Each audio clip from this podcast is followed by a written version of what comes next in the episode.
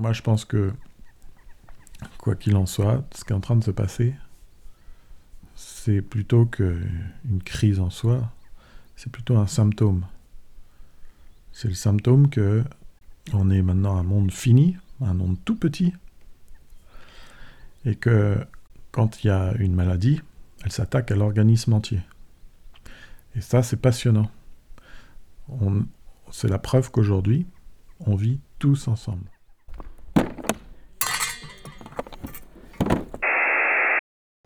Silence à silence, c'est pas trop bon. Rien du tout. Là, là, il y a du bruit. Là. Allô? There is no such thing as silence. Le silence n'existe pas. Allô. Something is always happening that makes a Il sound. se passe toujours quelque chose qui produit un son.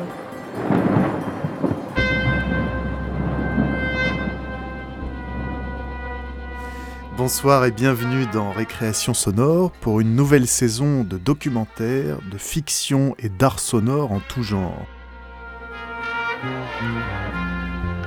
sur Radio Campus Paris.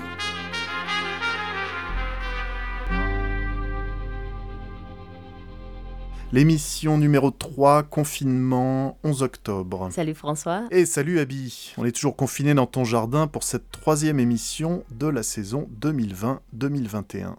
Ce soir, on va parler encore d'enfermement avec confiné à 20 000 lieues sous les mers. Pour Arte Radio, Marie-Hélène Gallet a rencontré l'amiral François Dupont qui fut commandant du sous-marin nucléaire lanceur d'engins, le Triomphant. Je m'appelle Marie-Hélène Gallet, je suis journaliste au pôle web de l'émission 28 minutes sur Arte. Et l'année dernière, on a lancé une série de podcasts sur Arte Radio qui s'appelle Les histoires de 28 minutes. L'objectif, c'était de recueillir les témoignages de certains invités venus en plateau pour l'émission, qui ont des histoires qui nous ont bouleversés, des parcours un peu extraordinaires. Mais on ne voulait pas simplement reprendre l'interview en plateau pour l'adapter en podcast. Donc on refaisait une interview plus longue, plus posée avec eux pour en faire ensuite une vraie création sonore. À cette occasion, j'ai donc pu créer le podcast Confiné à 20 000 lieues sous les mers avec l'amiral François Dupont, qui était commandant de sous-marins, notamment du Triomphant, et qui a passé plus de 20 ans en mer. Donc il nous raconte le quotidien à bord d'un sous-marin nucléaire lanceur d'engins. Et c'est l'histoire d'une colocation sous-marine avec 111 hommes de la Marine nationale, partis pour une mission de dissuasion nucléaire de 70 jours, et 70 jours pendant lesquels ils sont complètement coupés du monde extérieur. C'était une rencontre passionnante parce que je ne connaissais pas du tout cet univers ni la portée de leur mission et c'était formidable de découvrir les coulisses de ces patrouilles, le rôle de chacun, comment ils arrivent à diluer un tel mastodonte dans les profondeurs parce que leur première mission c'est de ne pas être vus ni entendus. Mais aussi ce qui était passionnant bien sûr c'était de découvrir le quotidien complètement confiné dans un sous-marin sans jamais voir la lumière du jour et surtout avec un équipage de 111 personnes à bord. C'était mon quatrième podcast pour les histoires de 28 minutes, qui est par contre ma toute première expérience en création sonore. Et c'était une approche complètement différente du montage, puisque d'habitude je travaille avec l'image au web. Donc je voulais vraiment embarquer l'auditeur avec nous dans le sous-marin, essayer de recréer son ambiance, ou du moins de m'en rapprocher le plus possible sans jamais y avoir été. Donc pour m'inspirer et m'aider un peu dans mes recherches, j'ai notamment regardé Le Chant du Loup, qui est un film d'Antonin Baudry qui se passe dans un sous-marin et qui a une bande originale incroyable qui m'avait vraiment transportée quand je l'ai regardé. Donc à partir de ce que j'ai pu entendre, j'ai cherché des sons, des musiques, des bruitages pour exprimer la densité, la profondeur de l'océan. Et c'est pas toujours facile à trouver. Je me suis parfois retrouvée à utiliser des sons qui n'avaient a priori rien à voir avec le sujet, comme par exemple des bruits de vaisseau spatial. Mais bon, tant que ça marche, on prend. Et je me suis aussi servi d'archives qu'on peut entendre un peu euh, tout le long du podcast. En tout cas, j'ai beaucoup aimé travailler sur tout le processus, de l'interview au montage jusqu'à la recherche de sons, d'habillage sonore.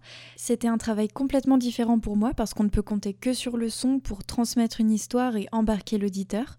Par exemple, pour ce podcast, il fallait essayer de faire ressortir la tension qui peut parfois y avoir dans un sous-marin, euh, mais aussi tous les bruits de la vie au quotidien à bord, donc euh, des discussions, des bruits de cuisine, des bruits de machine et c'est très intéressant de voir à quel point dans un podcast on peut emmener l'auditeur d'une ambiance à une autre. Et j'ai encore beaucoup de choses à apprendre, mais je suis déjà super contente de cette première expérience et ça m'a donné encore plus envie d'aller écouter des podcasts très différents pour comprendre comment chaque auteur utilise telle ou telle musique, tel ou tel bruitage pour créer des univers complètement différents d'un podcast à l'autre.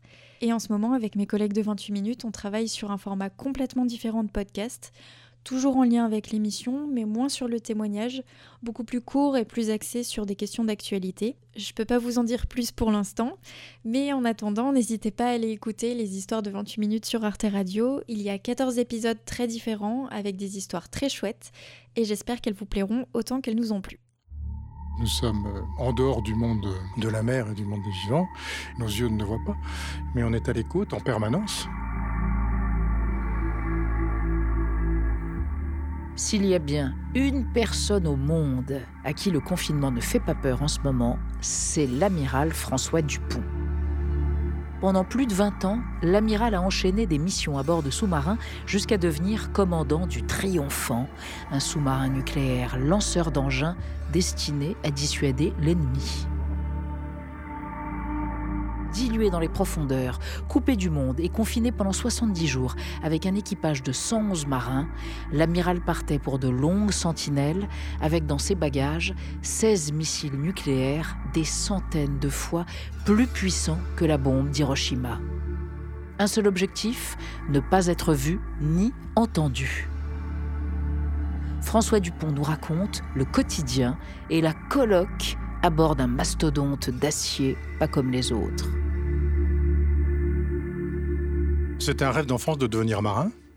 Et mais quand je suis entré dans, la marine, je ne pensais pas du tout que je deviendrais sous-marinier. C'était l'arrivée du redoutable, c'est-à-dire le premier sous-marin nucléaire lanceur d'engins français. Et donc flottait dans l'air l'idée que l'avenir était au sous-marin. Rentrée des, des codes gouvernementaux.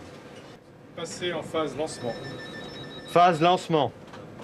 La dissuasion nucléaire, c'est au fond être prêt à lancer ses missiles, c'est être capable d'avoir ce qu'on appelle une frappe en second. Si cette puissance n'était pas ce qu'elle est, il n'y aurait pas de dissuasion nucléaire. En tout cas, on ne serait pas crédible. Sur un sous-marin nucléaire lanceur d'engins, il faut intégrer ces missiles qui font 12 mètres 50 de haut, 53 tonnes. Donc euh, on vit avec, avec ces missiles, avec ces têtes nucléaires qui sont amorcées une fois que le missile sera parti. Ça fait partie de la mission. Mais il y a des normes de sécurité qui sont tellement draconiennes que quand on part à la mer, on part, extrêmement confiant. Il n'y a aucune radiation qui sort du compartiment réacteur, euh, nucléaire. Euh, on reçoit plus de radiation quand on reste à l'île Longue avec le granit breton que quand on est à bord d'un sous-marin nucléaire. Il faut que le bateau parte. Il ne faut pas qu'il revienne avant les 70 jours parce que sinon c'est une façon de, de, mettre en cause la dissuasion nucléaire. Et il faut se tenir prêt si jamais on avait à lancer de missiles à le faire. Et c'est pour ça qu'on part pendant 70 jours dans des zones dans lesquelles la, une des premières missions, c'est de ne pas être détecté, de faire le moins de bruit possible. 28 mètres. 25 mètres. 26 mètres. Bien. 25 On navigue pas du tout à l'aveugle. Euh, l'idée, c'est la charge du commandant et de son officier de navigation, c'est de faire d'abord des parcours qui soient très, très importants. Alors, on navigue pas avec des grandes vitesses, mais on navigue longtemps, donc on peut faire des, très, grands, des très grands parcours.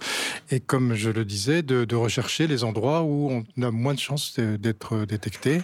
Et en fait, le sous-marin ne devient invisible qu'à partir du moment où il a plongé. 24 mètres. On la vue à 24 mètres. Bien. 23 mètres. Immersion 22 mètres. Quand il a plongé, la visibilité, elle joue sur deux choses. D'abord, le fait qu'il faut qu'il fasse le moins de bruit possible. Et le triomphant avait été dessiné pour faire le moins de bruit possible. C'est-à-dire que des pompes, des turbines et tout ça, c'est suffisamment isolé pour qu'il n'y ait pas de vibrations qui sortent du sous-marin. Et ensuite, il y a la manœuvre du bateau lui-même. Et la détection sur un sous-marin, elle se fait par des hydrophones qui sont répartis sur l'ensemble de la coque, plus une antenne avec des hydrophones qui remorquaient loin derrière le bateau et qui permet d'entendre tous les bruits. Alors on entend beaucoup de choses, on entend euh, des baleines, on entend des crevettes, on entend des cargos qui passent, on entend un bateau, etc. Et tout ça est trié, euh, analysé en fréquence, etc. Mais ensuite, la personne qui dit ça, c'est un sous-marin russe, ça c'est un porte-avions euh, américain. C'est ce qu'on appelle l'oreille d'or. C'est quelqu'un qui a une oreille musicale très développée qui s'entraîne chaque fois qu'il est à terre à écouter des bandes spécifiques de chacune de ses, cibles, et ça leur est d'or.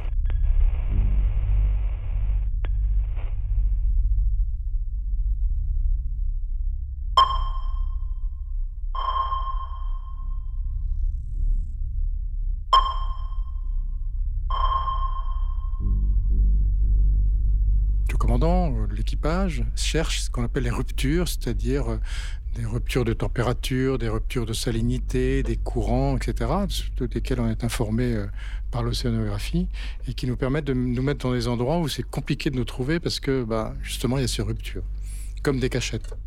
Donc on a complètement liberté de manœuvre. Bien sûr, le commandant ne rend jamais compte de sa position.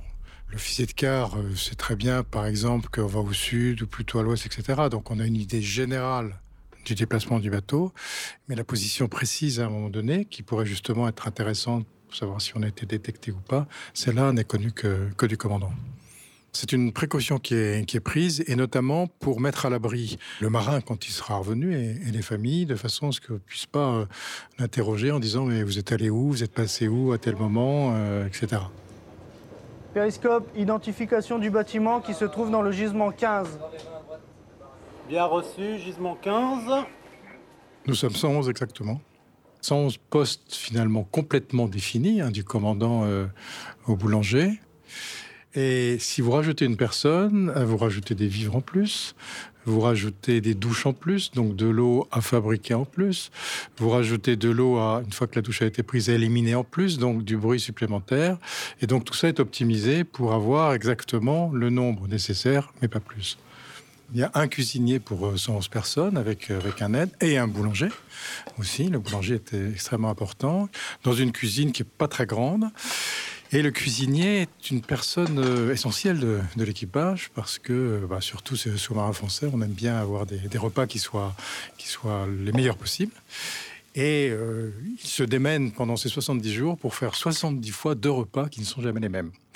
Les déchets sont sont recueillis bien sûr, sont compactés de façon à, faire des sacs de déchets qui soient le plus faibles possible.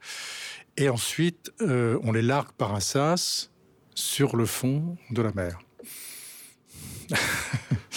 Alors, je pense qu'on on finira par évoluer. Alors, les, les, les, bâtiments de surface, maintenant, eux, sont contraints de garder leurs poubelles. Pour des questions d'encombrement, c'est encore pas le cas sur les sous-marins. On est à température égale de 22, 23, 23 degrés. On est avec de l'oxygène qui est fourni à bord, avec les polluants sont, sont éliminés. On ne sent pas la pression extérieure. Donc nous n'avons pas de lien, mais pas de lien non plus avec le soleil, pas de lien avec la mer et pas de lien avec, euh, avec le sel de la mer. Nous sommes euh, en dehors du monde de la mer et du monde des vivants. Et alors, pas de lien avec les humains. Les seuls liens qu'on ait avec les humains, c'est un message qui est envoyé une fois par euh, semaine par chaque famille à chaque marin. Alors à mon époque, c'était 24 mots, maintenant c'est 40 mots. Mais ces 40 mots sont euh, vus avant le départ de Brest, avant de nous être envoyés, et une fois qu'ils arrivent à bord, pour être sûr qu'on ne va pas donner une mauvaise nouvelle à un, un marin. Quand c'est une mauvaise nouvelle personnelle, en particulier un deuil, c'est une fois encore le commandant qui est prévenu et lui ensuite qui se charge de transmettre la nouvelle quand il le peut. Oui. Commandant, réception d'un message flash. Oui, merci. Les bonnes nouvelles sont pas très difficiles à, gérer.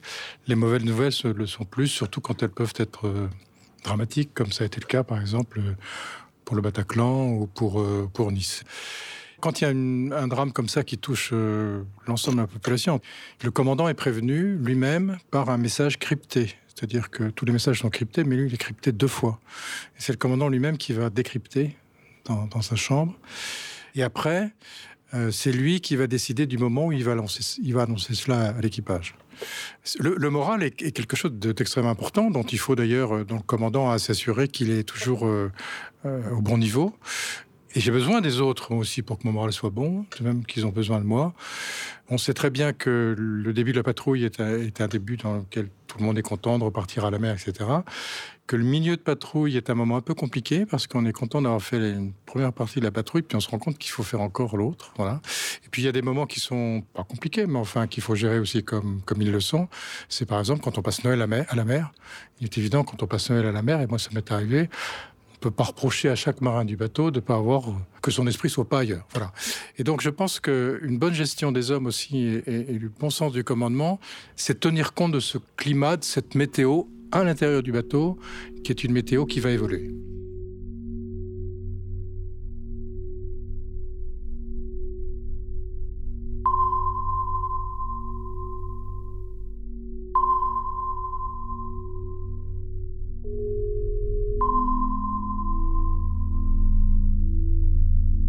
À bord d'un sous-marin, comme sur tous les bateaux de la Marine nationale et sur les bateaux en général, il est rythmé par ce qu'on appelle le quart. Ça veut dire que on est responsable du bateau dans chaque compartiment pendant 4 heures, 3 heures ou 2 heures en fonction du moment de la journée. Et ensuite, chaque homme de quart euh, a une période de, de repos où il peut bien sûr dormir euh, ou se reposer. Et puis il y a aussi une période d'entretien du sous-marin, parce qu'un sous-marin qui part 70 jours, ben, il faut l'entretenir, il y a des visites à faire, etc. Et puis il y a des jours qui sont un peu différents des autres. Par exemple, le dimanche est différent. Euh, le dimanche, ben, on laisse les gens un peu plus dormir le matin, mais tout ça est très rythmé. Et ce qui permet à la patrouille de bien se dérouler, c'est justement ce rythme. Donc chacun vit avec son quart, euh, avec ses distractions, avec les moments où l'équipage se réunit pour faire euh, des tournois ou pour faire une petite fête à un moment ou à un autre. Heureusement, il y a des loisirs. Alors, pour vous parler de, mes loisirs à moi, moi, je profitais beaucoup de lecture. J'ai beaucoup, beaucoup lu. Je faisais une heure de sport systématiquement tous les jours en courant sur un tapis ou sur un vélo d'appartement. Et ça rythme bien le, jour. Et ensuite, à 20 heures, on passe en lumière rouge. C'est à, la fois artificiel et important pour que, que chacun voit qu'on est passé du jour à, à la nuit.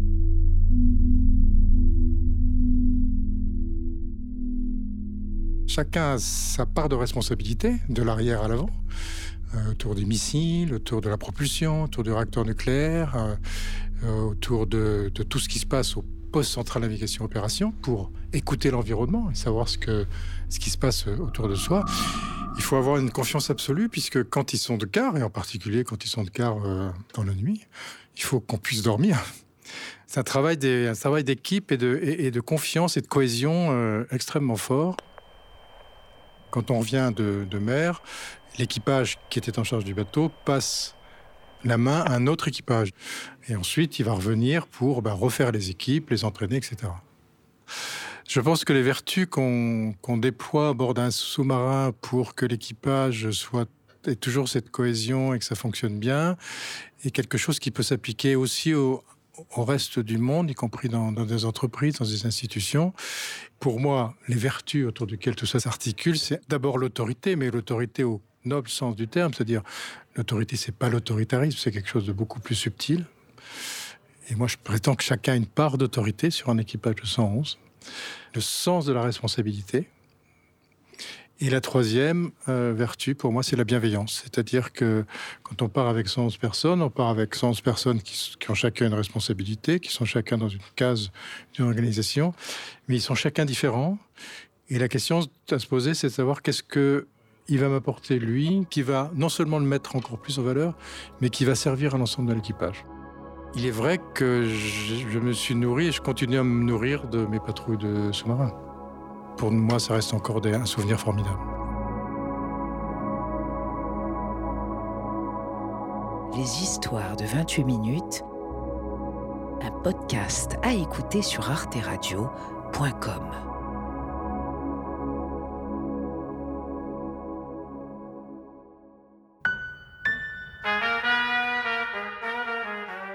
Récréation sonore. La mécanique des sons produit notamment des paysages sonores à partir de sons captés dans les Hauts-de-France. Compositeur de musique concrète électro-ambiante, Jérôme Bailly a enregistré ce qu'il entendait dans son jardin pendant le confinement. Paysage sonore. C'est le Nord. Mars 2020, stupeur. La France entière apprenait qu'elle débutait un confinement. Un quoi? Un confinement Vive le télétravail, on restait enfermé chez soi. De mon côté, j'avais de la chance, car je pouvais profiter de mon grand jardin à Douai, dans les Hauts-de-France. Alors, en tant que preneur de son passionné, j'ai commencé à écouter et enregistrer ce que j'entendais autour de moi, notamment les sons du printemps, les lagages des voisins, la pluie, le chat du voisin en chaleur, le barbecue, la fermeture des volets du quartier, et enfin les enfants marteaux. Dans cet ordre, je vous propose de découvrir ces paysages sonores pendant le confinement.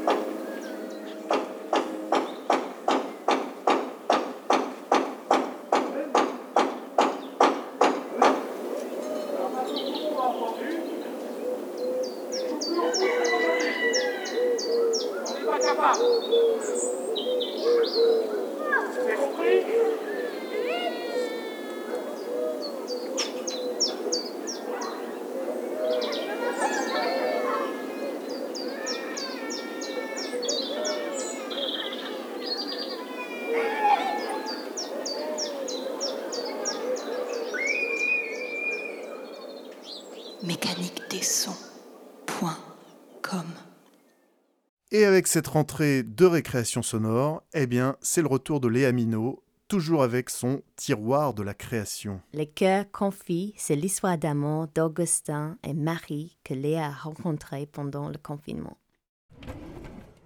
Tu trouveras de quoi écrire dans le tiroir là-bas. Euh, dans le tiroir du haut.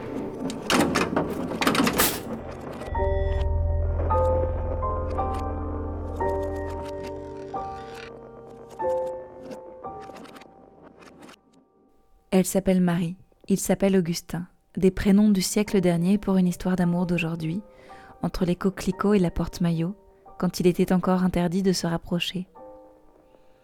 Elle s'appelle Marie, il s'appelle Augustin, et tous les deux ouvrent le tiroir de récréation sonore. Une nouvelle saison commence, sous confinement. Souris plus. Vas-y, souris, Augustin. C'est trop tard, c'est déjà un sourire. voilà. Tic. En allant me balader à côté de chez moi, à Porte-Maillot, il y a un, grand parc qui était fermé pendant le confinement, dans lequel j'ai trouvé un accès. C'est un très beau jardin avec plein de coquelicots, où il n'y avait personne. Et en fait, il y a un cirque à côté, derrière le parc. Je suis rentrée dans le cirque, rencontré les gens du cirque, et j'ai aperçu Augustin dans le chapiteau. Ça, c'est mon début. Et t'es venu faire un petit tour sous le chapiteau. Et du coup, on s'est vu à ce moment-là. Et t'es repassé le lendemain pour euh, chercher une balle violette. Oui. Et moi, à ce moment-là, j'étais sous le chapiteau, mais j'étais au téléphone. Oui. Et on a eu un, un échange qui a été assez rapide. Mais on a pu discuter. Et à partir de là, on s'était rencontrés. Elle était, euh, mince, j'allais dire. euh, Gonflé de rentrer dans ce. Ouais, gonflée quelque part, mais en tout cas, elle allait à l'aventure, en tout cas, elle allait de l'avant, elle est venue, était légère, tu vois, c'était le confinement, c'est quand même. euh, ça faisait quelques semaines qu'on était là tous à, à tourner en rond euh, dans la photographie de nos vies, à arrêter le 16 mars, à être euh, un peu dans nos, dans nos petites euh, routines ou nos petites vies, et puis euh, il y a quand même quelqu'un qui, euh, qui arrive et qui fait un pas, et vers un autre monde. Je pense que ça aurait pu se passer différemment, mais qu'en tout cas, le, confinement, ça a accentué le.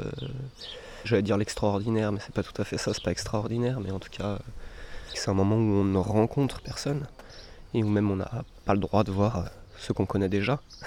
et du coup, de rencontrer quelqu'un à ce moment-là, ça, ça prend tout de suite une importance aussi euh, particulière. Ok, confinement, jour, je ne sais pas combien. Je voulais enregistrer euh, la nature qu'on entend particulièrement, le silence. En fait, il n'y a pas vraiment de silence. À Saint-Prix, il fait soleil. Mon paysage intérieur, c'était aussi. Ah ouais, euh. J'étais avec quelqu'un au début du confinement. Ensuite, euh, cette personne est partie. C'est la fin d'une histoire. J'ai gardé le chien pendant quelques temps. Puis après, j'ai rendu le chien. Donc, je me suis retrouvée euh, toute seule. J'ai analysé pas mal euh, de schémas que j'avais sur le plan affectif. Et j'ai fait un peu un travail d'introspection.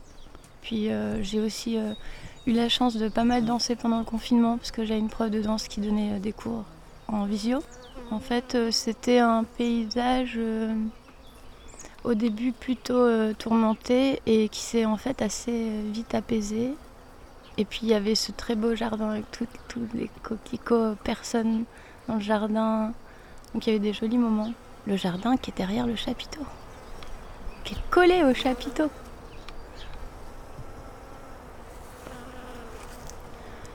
J'ai voulu arrêter de fumer. J'ai tenu trois jours. Et puis j'ai eu une petite contrariété et j'ai décidé de recommencer à fumer. Et je suis allée au tabac masqué, acheter du tabac à rouler. Et là, il y avait Augustin. Moi, je t'ai proposé de venir boire un café. On a discuté un petit peu plus au tabac. Elle m'a, m'a dit qu'elle était photographe. On s'était, on s'est présenté, on s'est un peu raconté nos vies.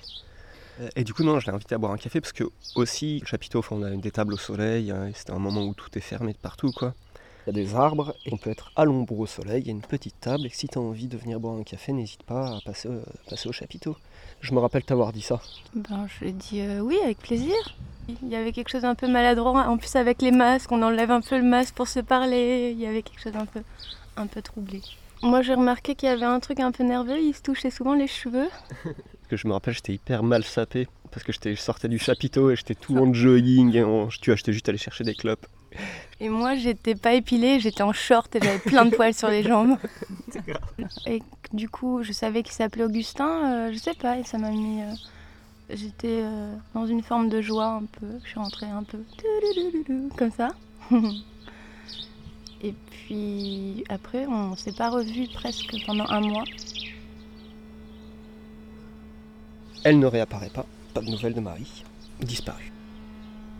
J'ai envie de, de la revoir. Je trouve ça dommage. J'étais très content. euh, J'étais super content euh, d'imaginer qu'elle passerait. Moi, je l'attends pendant quelques jours. Et puis, il y a un moment où euh, les premiers jours, je l'attends. euh, euh, un peu fermement et puis petit à petit euh, euh, elle ne vient pas donc voilà c'est la vie enfin c'est un peu euh, je suis un peu triste je suis un peu déçu ou je sais pas je suis un peu euh, euh, je me dis mince je suis pas si séduisant Moi, j'aime beaucoup le fait qu'il me fasse rire et en même temps qu'il y a une grande part de mystère. Et hum, je l'ai trouvé très gentil, doux, attentif, euh, avec beaucoup d'histoires à raconter. Et Et ben du coup, une forme de vivacité, de. euh, J'ai pas envie de dire légèreté parce que c'est pas vrai que t'es pas tout à fait je légère. le trouve séduisant. Elle se prête volontiers à rire, à dire les choses, à, à bousculer. Je me rappelle que le premier soir, t'as éclaté de rire parce que je suis quand même assez bordélique, ma caravane euh, n'est pas grande et elle était écroulée de rire parce qu'il y avait un peu de bordel, je pense, dans mon lit. Elle me disait, ah, et t- et tu te marrais, ah, cette nuit j'ai passé la nuit avec une basket, cette nuit j'ai passé la nuit avec une passoire.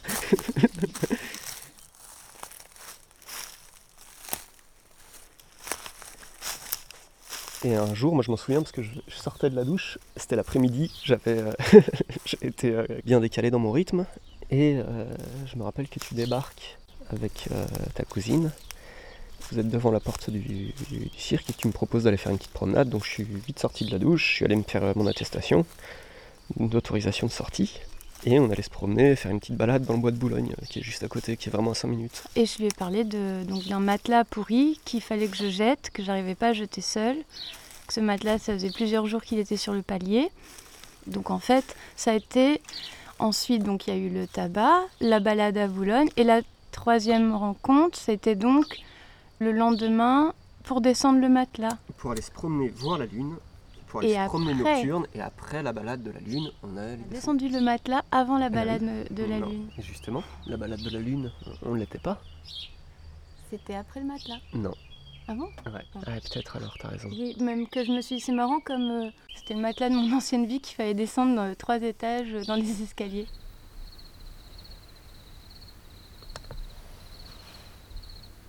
Donc il y avait cette lune un peu spéciale, là où il y avait tout plein de, de, croyances, enfin, qu'ils annonçaient que c'était une lune un peu forte, euh, tout ça. Et donc euh, j'ai proposé à ma petite cousine qui est en fauteuil, si ça lui disait d'aller euh, voir la lune, la pleine lune.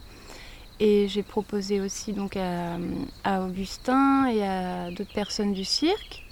Et donc on s'est fait une balade nocturne comme ça, à essayer de trouver un peu des coins sympas où voir la lune dans les rues.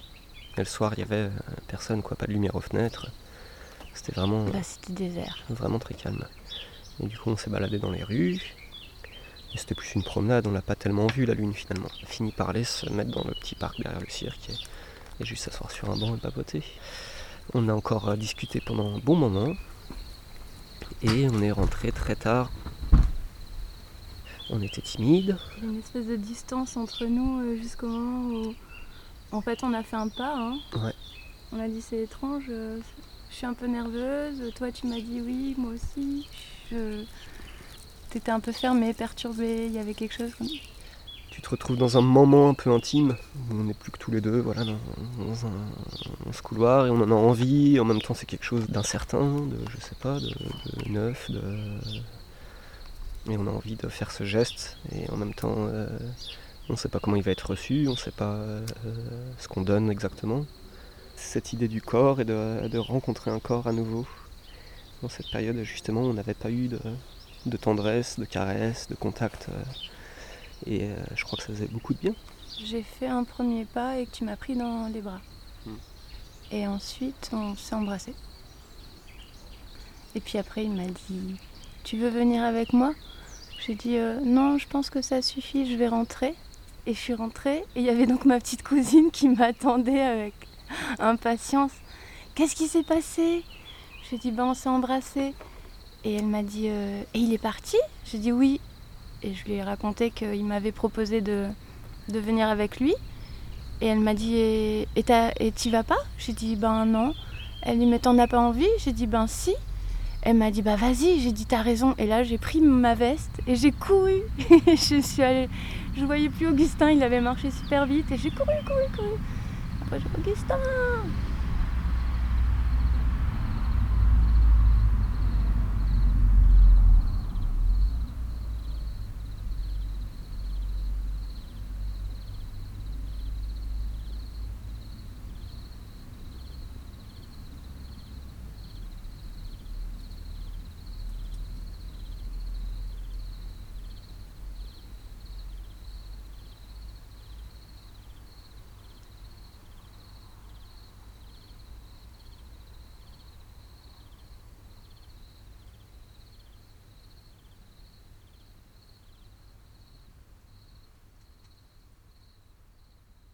Voilà, c'est fini pour notre cycle sur le confinement. Ah, je savais pas c'était sur le confinement parce qu'on n'a pas tellement dit. Bah, ils vont l'entendre en anglais alors la semaine prochaine. Mais je vais pas répéter autant, autant qu'il y a. Euh, Récréation On va le sonore refaire. On va le refaire. sur Radio Campus Paris. Et voilà, et on se retrouve euh, sur Radio Campus Paris en FM euh, le 25 octobre pour un nouveau cycle qui sera consacré à la ville. À bientôt. à bientôt. Bye. Que t'as pas fini ton yaourt. Qu'est-ce que tu as fait aujourd'hui que tu as bien aimé?